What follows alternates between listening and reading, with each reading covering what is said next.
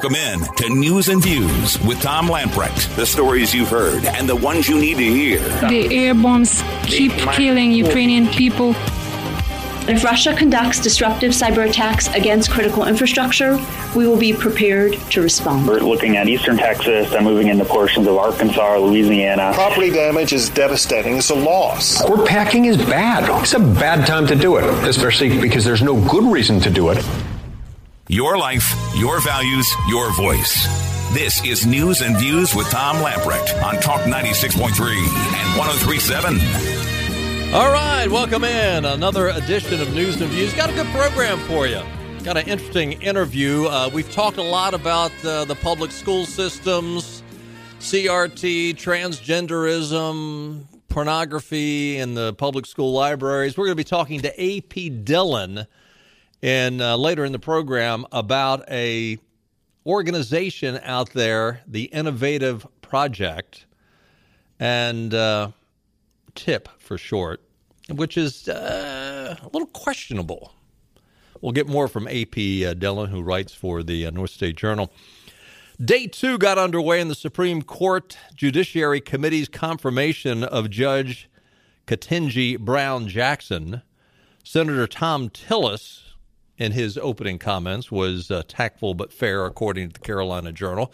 I, for one, think you have a strong track record of ethical values, honesty, integrity, respecting others, and endeavoring to be fair, just, and compassionate, he said. Confirming a Supreme Court justice is one of the most important responsibilities I think I have said I have to do as a senator. The outcome of our decision will impact millions of lives in the very structure of our future and our constitutional republic. In my opinion, a justice's job is to interpret the text and words of the Constitution as written and give them their original meaning. I reject the notion that the Constitution is a living evolutionary document that changes on the impulses of five unelected justices. A good judge must understand that his or her job isn't to legislate from the bench and reach their preferred policy outcomes into statutes. He concluded by saying that while he thinks Jackson has the right temperament for the job, based on how she reacted to statements put forth at the hearing, he does have some additional questions and concerns he wants to ask her about having the right mindset for a judge to be on the Supreme Court. I will focus on better understanding of your writings, your political activities, and opinions, with the goal of determining your philosophy and whether it fits my conception of the right philosophical philosophy for someone to be on the Supreme Court. Now, what's interesting about this is she has come out and says, I have no judicial philosophy. Wait a minute. How can you have no judicial philosophy? That's like saying, I have no perspective on life. I have no worldview. She's a justice. She's been a judge for the last 12 years. She's only been at the D.C. Court of Appeals for the last year or so. Before that, she was at a district court. But She's a justice, and she says, I have no judicial philosophy. That's an impossibility. Every judge has a judicial philosophy. Conservatives have a judicial philosophy, moderates do, and liberals do. But she apparently has none. What is, you want to hear her judicial philosophy? You can ascertain it from this article out of Town Hall. Judge Brown Jackson, currently testifying before the committee, as her nomination to the Supreme Court is considered, has a track record not too dissimilar from any other woke academic. And despite the Democratic spin that says criticism of Biden's SCOTUS nominee to replace Judge Breyer are trumped-up claims based on sexist, racist bigotry, the judge's own words in her Senate Judiciary questionnaire makes her beliefs clear. And one document included in the Senate Judiciary Questionnaire remarks titled Fairness in Federal Sentencing and Examination lay out what Judge Jackson believes and has sought to impart. This is from her Senate Judiciary Questionnaire. I also try to convince my students that sentencing is just plain interesting on an intellectual level, in part because it melds together myriad types of law. Are you ready for this? Now listen to this carefully. This is what all melds together. Criminal law, of course, but also administrative law, constitutional law, critical race theory, negotiations, to some extent, even contracts. And if that's not enough to prove to them that sentencing is a subject worth studying, I point out that sentencing policy implicates and intersects with various other intellectual disciplines as well, including philosophy, psychology, history, statistics, economics, and politics. So Judge Jackson, who was previously served on the U.S. Sentencing Commission and then as a judge handing down sentences herself, believes that the radical left's construction of critical race theory is to be a part of the sentencing process with the actual law and the Constitution. So right there is, you want to know what her judicial philosophy is? You just heard it. Now, do you think somebody's going to be fair? Do you think, so at this point, the justice that's supposed to be blindfolded, obviously, if you're going to meld in critical race theory, this judge is going to be looking at your race before handing down a sentence. Though Judge Jackson also says her Senate Judiciary Questionnaire materials, as seen in an edition of Georgetown Day's magazine after Jackson joined the Georgetown Day School. You want to know her philosophy? When she was on the board of the Georgetown Day School. Since becoming a part of the Georgetown Day School community 7 years ago, Patrick, her husband, and I have witnessed the transformative power of a rigorous, progressive education that is dedicated to fostering critical thinking, independence, and social justice. And just what does the Georgetown Day School's progressive education and dedication to social justice look like in practice?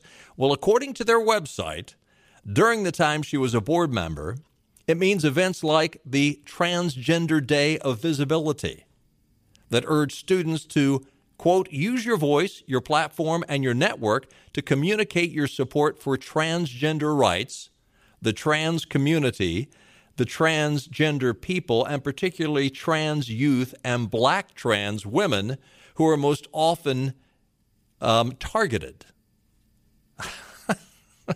You want to know her judicial philosophy? You're hearing it. In addition, the school noted second grade teacher Azariu Harrison suggested attending the April 1st event, Intersectionality and Abolitionist Teaching, Centering Queer Voices, hosted by Abolitionist Teaching Network and including Guy Gross of Woke Kindergarten. That's a bunch of progressive gobbledygook. It makes sense that Judge Jackson, who wants to combine critical race theory with established law, would also favor progressive education. That's rife with theories constituting social justice. Like many other activists on the left, their ideal future is one where social justice warriors rely on concocted theories from leftist ideologues to supplant U.S. Constitution and determine what's right and what's wrong. Bingo. So what is this Supreme Court justice going to look to when she figures out is something right or wrong? Now, by the way, she gets up and she says, oh, I love the Constitution. I love the Constitution. The problem is she loves critical race theory as much as the Constitution. That's the problem. And that's her judicial philosophy. Judge Jackson's embrace of woke ideology can be further seen in another set of prepared remarks for a Harvard Alumni Association Unity webinar, which Jackson moderated just last fall. Hadn't even been a year ago. In a section headed Diversity, Equity, Inclusion, and Belonging, another buzz phrase used by leftist activists, Judge Jackson used a litany of woke language, including Latinx. By the way, Hispanics don't like that term. And they consider it a racist term, but Judge Jackson used it. She continued with a question in environmental justice and the impacts of the climate crisis on communities of color. Did you get that? Environmental justice and the impacts of climate crisis on communities of color. If that isn't a progressive statement, I don't know what is. Just these few examples from the information Judge Jackson turned over to the Senate illustrates what happens when woke leftist ideology goes from being merely a theory talked about in campus to going to having someone embrace that, go into the U.S. government, and actually end up on our Supreme Court. She says she doesn't have a judicial philosophy. She's lying. Look, everybody does. Everybody has a philosophy of life. Now, perhaps you haven't thought it through, and perhaps you think, well, I don't, what's my philosophy? What prism do I look at life through? She's looking through the prism of critical race theory and social justice, and she admits it. And that's how she's going to judge. That's how she's going to bring down her verdicts. Whether or not she loves the Constitution or not, I don't know. But what I do know is she doesn't love it any more than she loves critical race theory.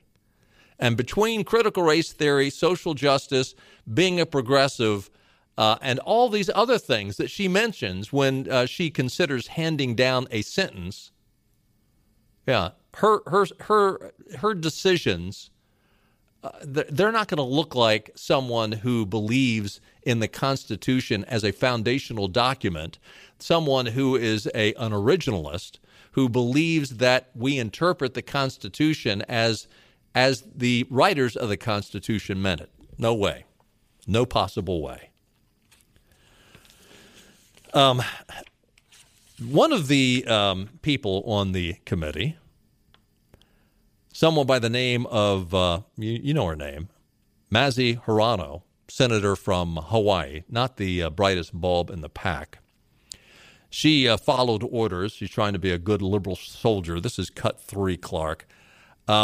This is what she said. Now, she tried, as they always do, and they usually fall on their face. She tried to smear Republicans. And so this is a segment of her opening comments about Judge Jackson, and they literally blew up in her face. Now, listen to the irony. See if you can get the irony of what Hirono had to say about Judge Jackson. Some of my Republican colleagues and public figures have attempted to undermine your qualifications through their pejorative use of the term affirmative action. And they have implied you were solely nominated due to your race and not for other factors. Apparently, some have even claimed that you need to show your LSAT scores to determine whether you are a top legal mind. This is incredibly offensive and condescending. Let me be clear. Your nomination is not about filling a quota. It is about time. It's about time that we have a highly qualified, highly accomplished black woman on the Supreme Court. It's about time our highest court better reflects the country it serves. It's about time that black women and girls across the country can finally see themselves who look like them sitting on the highest court, making decisions that will impact their lives. So did you get it? She says, of the Republicans, they have implied you were solely nominated due to your race. Your nomination is not about filling a quota. And then she goes on to say, it's about time we have a highly qualified, accomplished black woman serving on the Supreme Court. And it somehow is racist and bigotry if they ask, can we see your scores from law school? Is that not? It sounds to me like that's ought to be a qualification. Are you qualified for the job? But no, you're not allowed to ask that. That's racist. But the idea that this isn't about race, my gosh, that's all Joe Biden's been talking about. That he is, it doesn't matter. We talked about that when he came out and said it. The fact that this president was bound and determined to nominate a black woman, thus by eliminating all kinds of other candidates, whether they be black, white, male, or female. Well, if you had to have the combination of black and female, you qualified. Everybody else, no. She contradicted herself quite badly. Rather absurd. But you know what? No surprise. Hey, we're going to take a time out. When we come back, we're going to be joined by A.P. Dillon. We'll be talking about something that's going on in North Carolina right now that's left A.P. and I both scratching our heads. Stay with us. More news and views coming up right after this.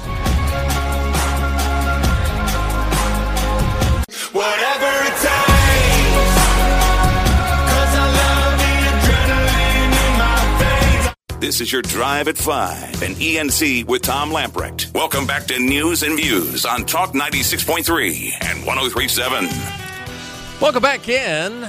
We have been talking for at least the last several weeks, if not the last several months, about things that are taking place in our public schools, from CRT to transgenderism to blatant pornography allowed and even promoted in our schools, some required reading. Sometimes it's just promoted in the library. It's just it's available in the library. In some cases, it's probably illegal as minors are exposed to some of these publications.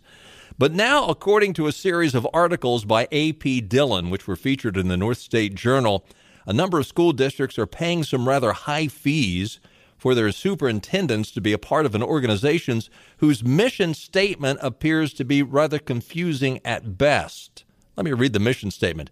The Innovation Project brings together forward-thinking North Carolina school district superintendents to find and implement innovative and transformative practices in public education so that students and their communities can thrive. What does that mean? I don't know. But the one thing that you need to note, take that mission statement along with the leadership of this group who have strong ties to progressive organizations.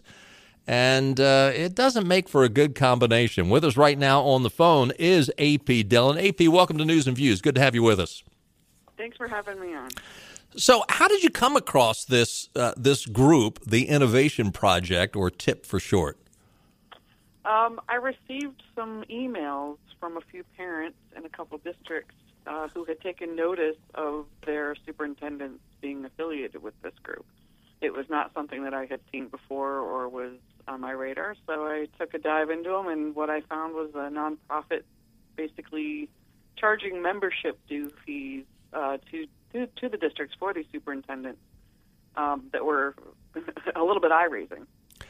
You and I talked earlier. You gave me some of the numbers. Share with our audience, I mean, because we're not talking about, $150 and you can be a part of our group for a year. What kind of numbers are we talking about that these school districts are paying for their superintendent to be a part of this innovation project? Well, it depends on the district and how long that they've been in there, but the average membership fee is somewhere around the $30,000 a year mark. $30,000 a year. And exactly what do they get? I mean, I can't imagine that there are other organizations that are that expensive. I haven't come across any, but that doesn't mean that there aren't some out there. So what is this? What is this innovation project? What does the superintendent get for their $30,000? That's a good question. I've sent multiple emails to this organization and called the phone number that I was able to find for them, and no one has responded to or acknowledged any of my attempts to contact them for more information. Memos that were attached to some of the invoices that I got through records requests to some of the districts that I knew were involved talked about recruiting more superintendents to it, but didn't actually say what they were going to be doing. And again, so your guess is as good as mine. but ultimately, if they're paying $30,000 a year, the taxpayers are paying $30,000 a year, and this is on average, as you said. I mean, some school districts are more, some are a little less, but on average, each school district that is a member is on average paying $30,000 a year. These are taxpayer dollars. Yes, they are. I sent records requests out to around 30 to 33 schools, somewhere around there, and I got about 21 of them to answer me within the last month or so. And these dues span anywhere starting going back to 2017 all the way up through 2021. Some of these dues are for just a couple years. Some of them are for 1 year. So it was sort of all over the place. So I just did dollar totals for each district with what they sent me. And the district that had spent the most was Wake County Schools. Between 2018 and 2020, they dropped $140,000 in payments to the Innovation Project. Another high spender was Rockingham County Schools. They spent over $124,000. $100,000 between 2017 and 2021. But the average membership fee looks like it was coming in somewhere around the $30,000 a year range. So according to their website, they started back in 2015. What do they proclaim that they I mean, is there anything specific that they proclaim that they want to accomplish? Well, it looks to me like they had been working to do work with turnaround or restart schools. In the beginning, that was an interest to them. But they've created some other projects that they, of course, have these very flowery platitude-filled statements about, you know, the projects that they stated will be initiative towards a network of place-based learning hubs, or the experimental pathways for jobs to tech and industry, or, you know, these kinds of statements. But then they don't say what that work entails, where they're doing it, how they're doing it, or, you know, the nitty-gritty behind it. In other words, they're all about hope and change. It seems like there's a bit of that in there. They have a whole section on their website that is called Crisis to Transformation. And it centers on how they could take the circumstances created by COVID to reimagine public education. If that doesn't sound like progressive gobbledygook, I don't know what does. Yeah, I mean, it's but then they don't really give a whole lot behind it. The same thing is with their Solutions Creator Action Network, or what they call TIPSCAN. They call that a transformative framework and structure for TIP member districts to respond to the upheaval generated by the COVID-19 pandemic and reexamine long-standing district systems and processes. Okay, so what does that mean? Oh, exactly. You know, and they don't really go into a lot of detail on the page, but they definitely went into detail about their concern over embedded structural racism, the killing of George Floyd, and other transformative processes that we need in order to acknowledge that this is a time when, quote, systems are ripe for paradigm change. Again, that's pretty evident of where they're coming from. We're speaking to A.P. Dillon. She writes for the North State Journal, and she's done investigative reporting on the Innovation Project, which is this organization we're talking about. Tell me about the leadership in this group. And, you know, I think one thing that would spell out a lot of interesting, well, make it curious anyway, is what kind of salaries is the leadership receiving? Well, looking at some of their 990 forms, they're making in excess of around $180,000 to $200,000. The two paid persons as of their last 990 form were it was Joe Ablendinger and Ann McCall. Ann McCall is one of the co-founders who formally started this thing back in July of 2015 with a man named Jerry Hancock. Hancock and McCall were both associated with the Raleigh law firm Everett Gaskins Hancock LLP. In 2017, a couple of years later, they decided to turn TIP into a nonprofit.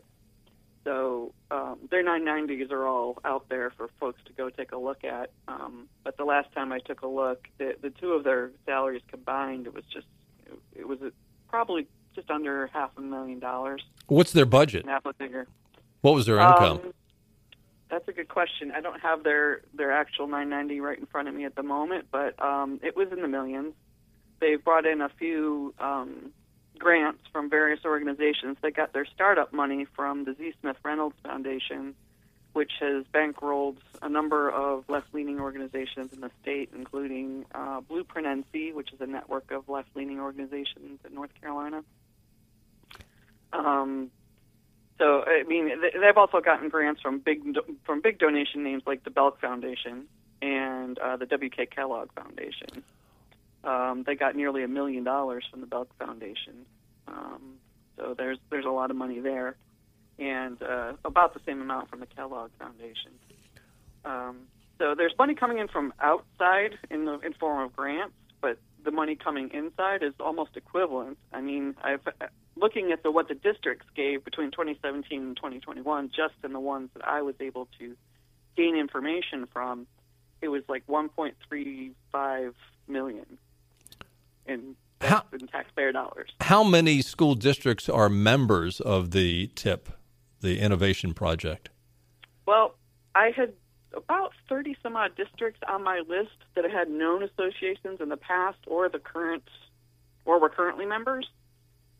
So I did records requests for just about all of them.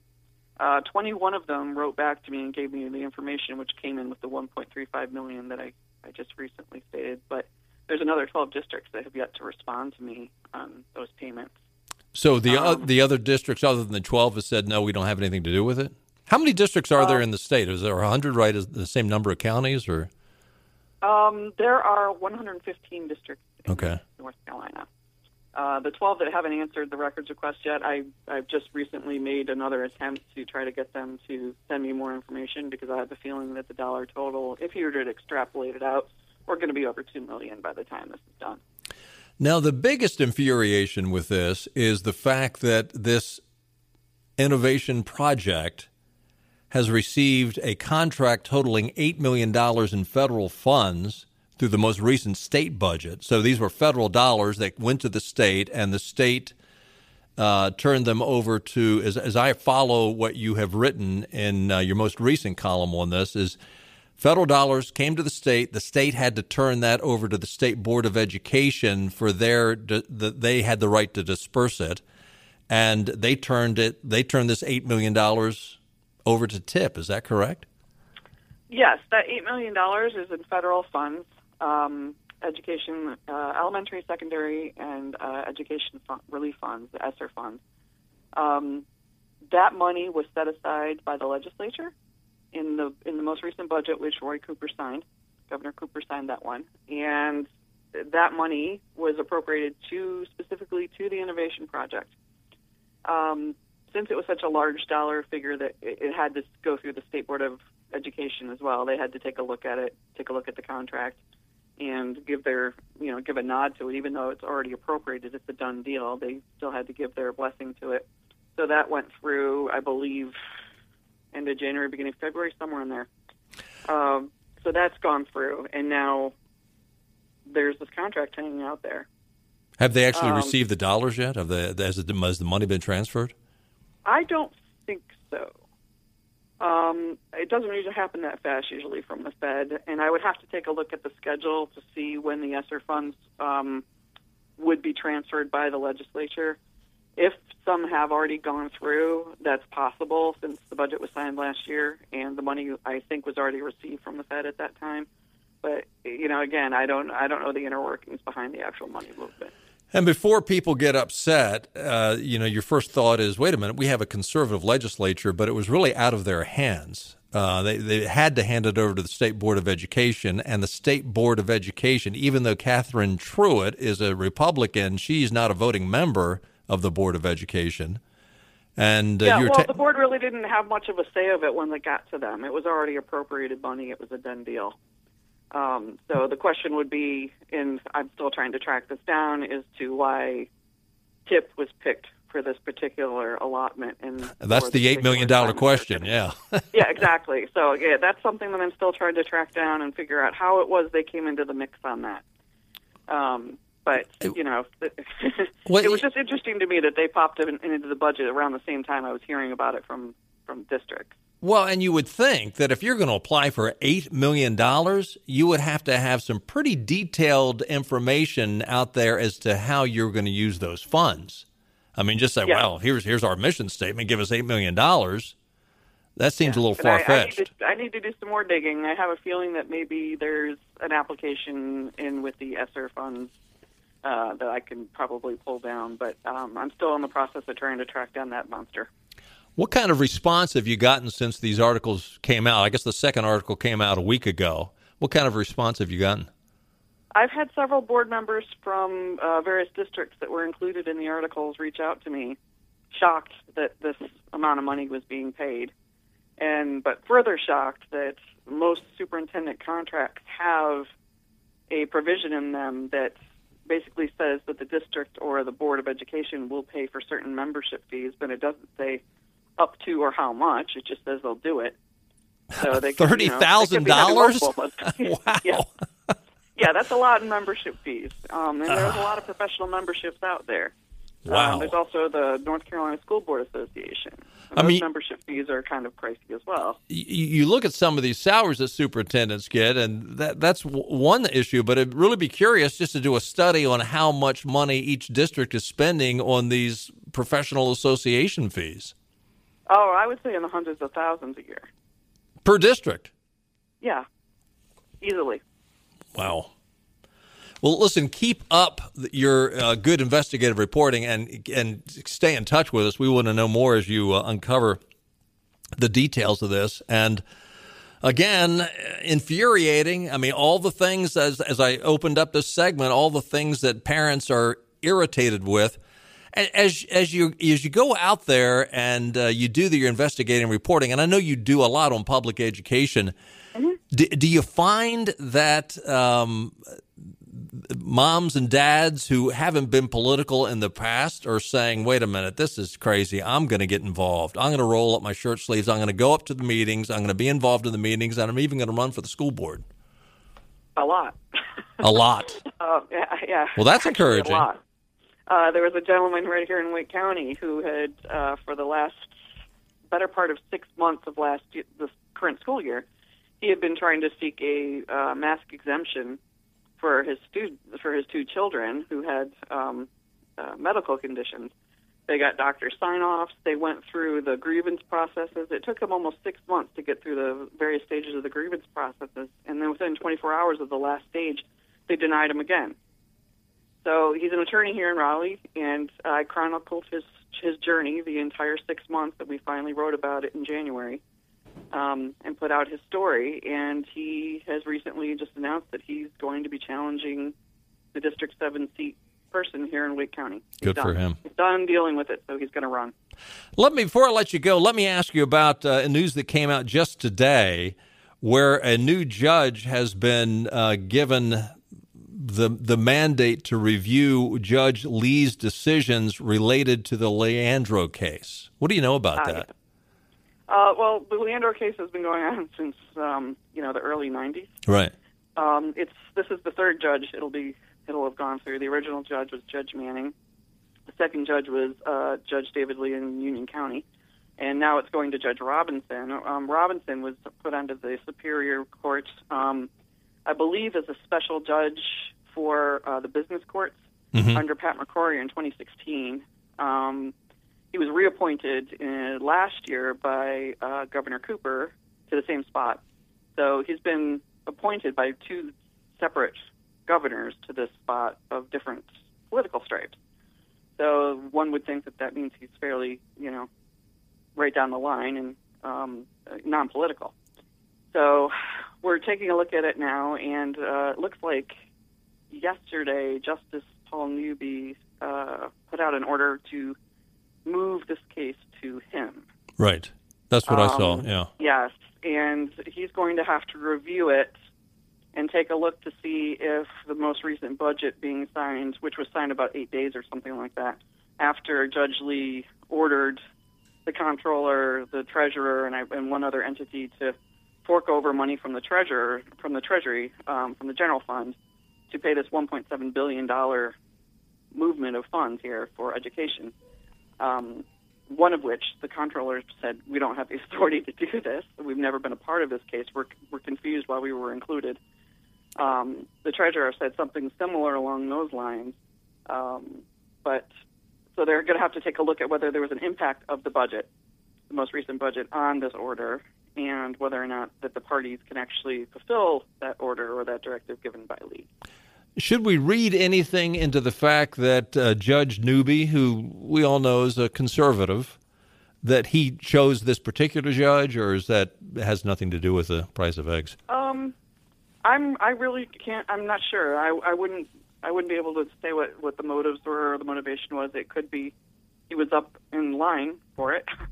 There could be some assignment pattern there, but I honestly don't know what's behind that. AP, give us a 60-second overview of the Leandro case. I just got a text from one of our listeners saying, what is this case about? Okay, well, the Leandro case, it goes back to 1994. It began with a lawsuit that was centered on the state's constitutional duty to provide an opportunity for sound basic education. to all public school students. There were funding issues, and the original case came out of Hope County High School students. Rob Leandro was the one who formed the original lawsuit. The majority of its 20-year history was overseen by Judge Manning. It was taken over by Judge Lee in 2016. And there have been multiple plaintiffs and people joining the lawsuit in support of either side. But basically, the main claim was that the state was giving all children, the same educational opportunities in all the districts. There were funding disparities. There was a key point that the formula used for the public funding in education put low-wealth districts at a financial disadvantage because of the disparity in tax revenues in those school districts. So that's, in a nutshell, where that comes from. It's quite a long history. Well, and the big argument, too, was the fact that, okay, it's up to the legislature to disperse these funds as they see fit, and Judge Lee came in and said, no, you're not doing it to my satisfaction, so therefore I'm demanding that you hand over this check for $1.7, and that's when the controversy has been... Well, and the $1.7 comes from a report done by this organization that was hired or picked by Lee to write a report, called the Leandro Report, obviously, and it was done by an organization called WestEd. And I believe that Dr. Terry Stoops at the John Locke Foundation has dissected that report on numerous occasions, and folks who really want to dig into this one should really go visit the John Locke Foundation's articles on the backstory dealing with the Leandro Report and WestEd. Yeah, good advice. Yeah, they do a great job on that. A.P. Dillon, thanks so much for joining us this afternoon, and I'm going to keep you on speed dial, and we'll get updates on this as it goes along. I appreciate it. Great. Thanks for having me. You bet. Stay with us. More news and views coming right up.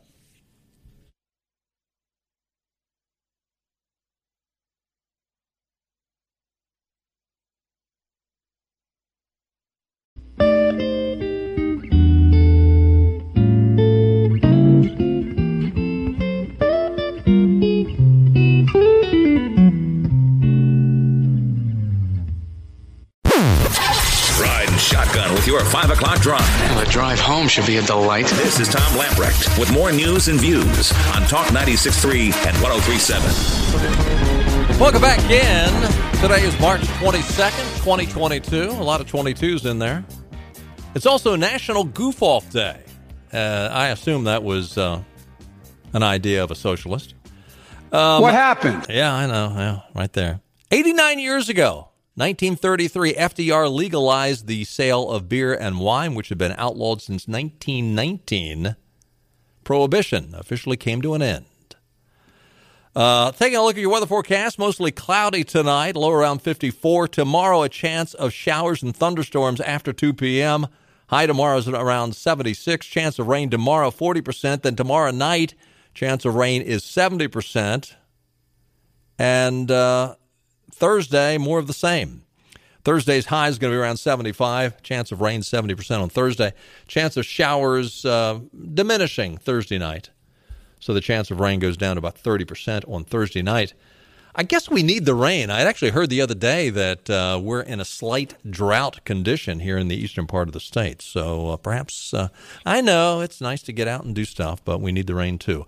Weather brought to you by our friends at the Ironwood Golf and Country Club. Warmer weather, hey, it's here. What better way to enjoy the outdoors with family and friends than being greenside or poolside? Voted best golf course in Greenville 3 years in a row, Ironwood Golf and Country Club is waiving all initiation fees and wants you to join in the fun and become a member today. Not a golfer? Ironwood's new social membership includes access to their competition-sized swimming pool, clay service tennis courts, and member-only full-service restaurant. For more information, contact Membership Director Jenna Doyle. Her number is 252-752-4653. Jenna would be happy to show you around, and she'd probably even buy you lunch. Give her a call, 252-752-4653. Guess what? Guess who won in court? Donald Trump won again. Guess who lost? Just like I promised, right? Yeah, you did. That was good, Clark. Man, he's quick on the button. Stormy Daniels. Yeah, the woman who likes to take her clothes off. The porn star Stormy Daniels. Very poor job. I won't go there, Clark. Stormy Daniels has lost, and she now has to pay Donald Trump $300,000. This, according to CNBC. Friday's ruling is reportedly likely to end the years-long legal fight between Stormy Daniels and Donald Trump and her claim that the two had a sexual relationship once back in 2006, which Trump denies. The U.S. Court of Appeals for the Ninth Circuit said it had no jurisdiction over Daniels' appeal regarding attorney fees because she did not file a notice of appeal within the required 30 days period of a judge granting the fees to Trump. The former president, of course, denies ever having a relationship with Daniels. Trump praised the court's decision in a statement late Monday, reiterating his claim that he never had the relationship with Stormy, whose legal name is Stephanie Clifford. The lawsuit was purely a political stunt and that should never have ever started or allowed to happen. I am pleased with my lawyers. They were able to bring this to a successful conclusion after the court fully rejected her appeal. Now all I have to do is wait for all the money to come in that she owes me. Daniels, on the other hand, said, I am not going to pay one penny. So we'll see. My chance, it's been interesting to see. They can't. I don't know how you force her to pay, but I suppose we'll see where it goes. This was this not Avenatti? Wasn't he the guy that was her lawyer in all this? And didn't he misappropriate a bunch of funds that were coming in to her for, I don't know, from her films or whatever, and he decided to pocket all that? Boy, I'll tell you what, anybody that ever had anything to do with Avenatti, they're regretting that decision.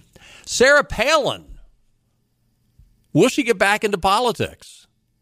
So she was the governor, then she was the vice presidential candidate under John McCain. Then was it Discovery or somebody had a TV series with her, Sarah Palin's Alaska. And then she started having family issues. I think she and her husband are now divorced. Her daughter was a wild child. But now, apparently, since last week's death of Representative Don Young of Alaska, passed away last week, there's talk of her running for his seat. Now, there's going to be a special election. First of all, there's going to be a special primary on June the 11th. Now, I don't know if that might be their scheduled primary for the midterms, but there's going to be an election on June the 11th for the special primary, and then there will be an August 16th election just for the seat. Now, what's interesting about Alaska, if Greg Murphy thinks his district is big, the district that she will be filling for Don Young is the entire state of Alaska. It's one of those few states that have more senators than members of Congress, and that's the situation up in Alaska. So maybe she'll jump back in, throw her in, hat in the ring, and it might be Representative Sarah Palin. We'll see. Hey, we've got to take another time out. We went a little long with A.P. Dillon. Stay with us. I'll be right back with more news and views. Back to News and Views. Talk 96.3 and 103.7. Welcome back in. News and Views for a Tuesday. Have you heard the latest word salad from Kamala Harris? Cut to, Clark. See if you got it up there.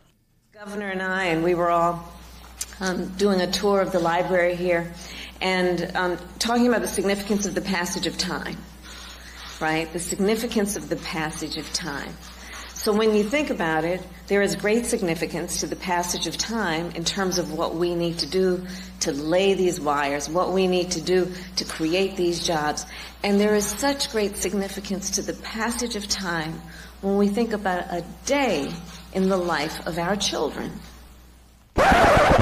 And the passage of time.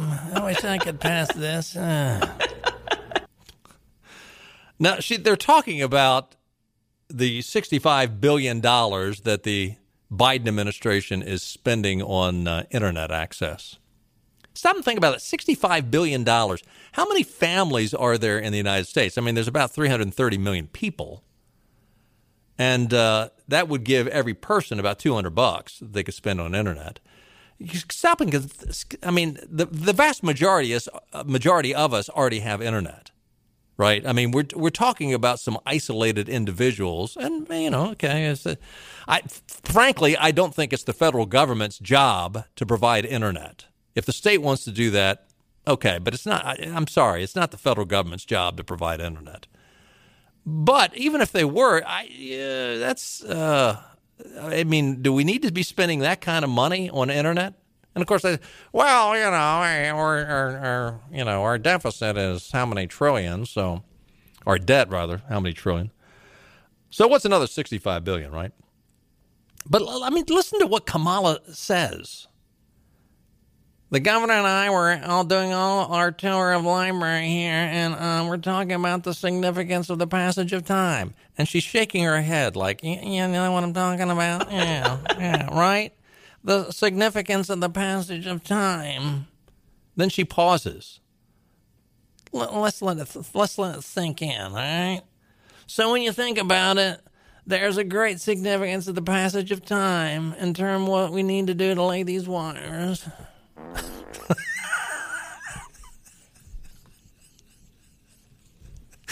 Clark, you're terrible. You can't do that to me when I'm in the middle of something like this. Oh my. We have a good time here.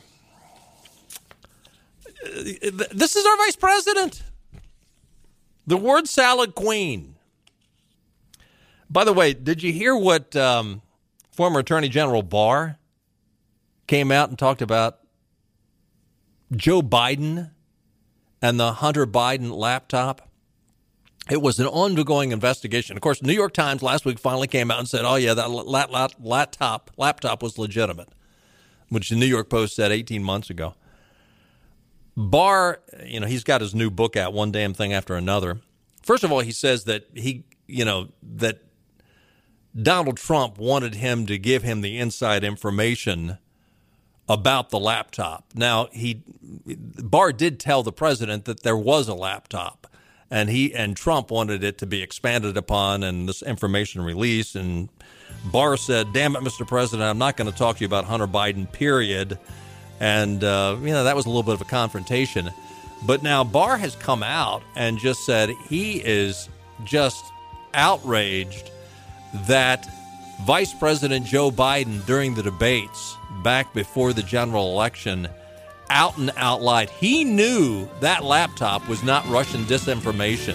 He knew it, and Attorney General Barr is just flabbergasted and he is in shock that the president would have been such. I'm being blunt here, and this is basically what Barr said, that the president was such an out-and-out liar. Unbelievable. Hey, our thanks to A.P. Dillon. Thank you for listening. We'll do it again tomorrow at 5 o'clock. We'll see you then. Bye-bye, everybody. All right.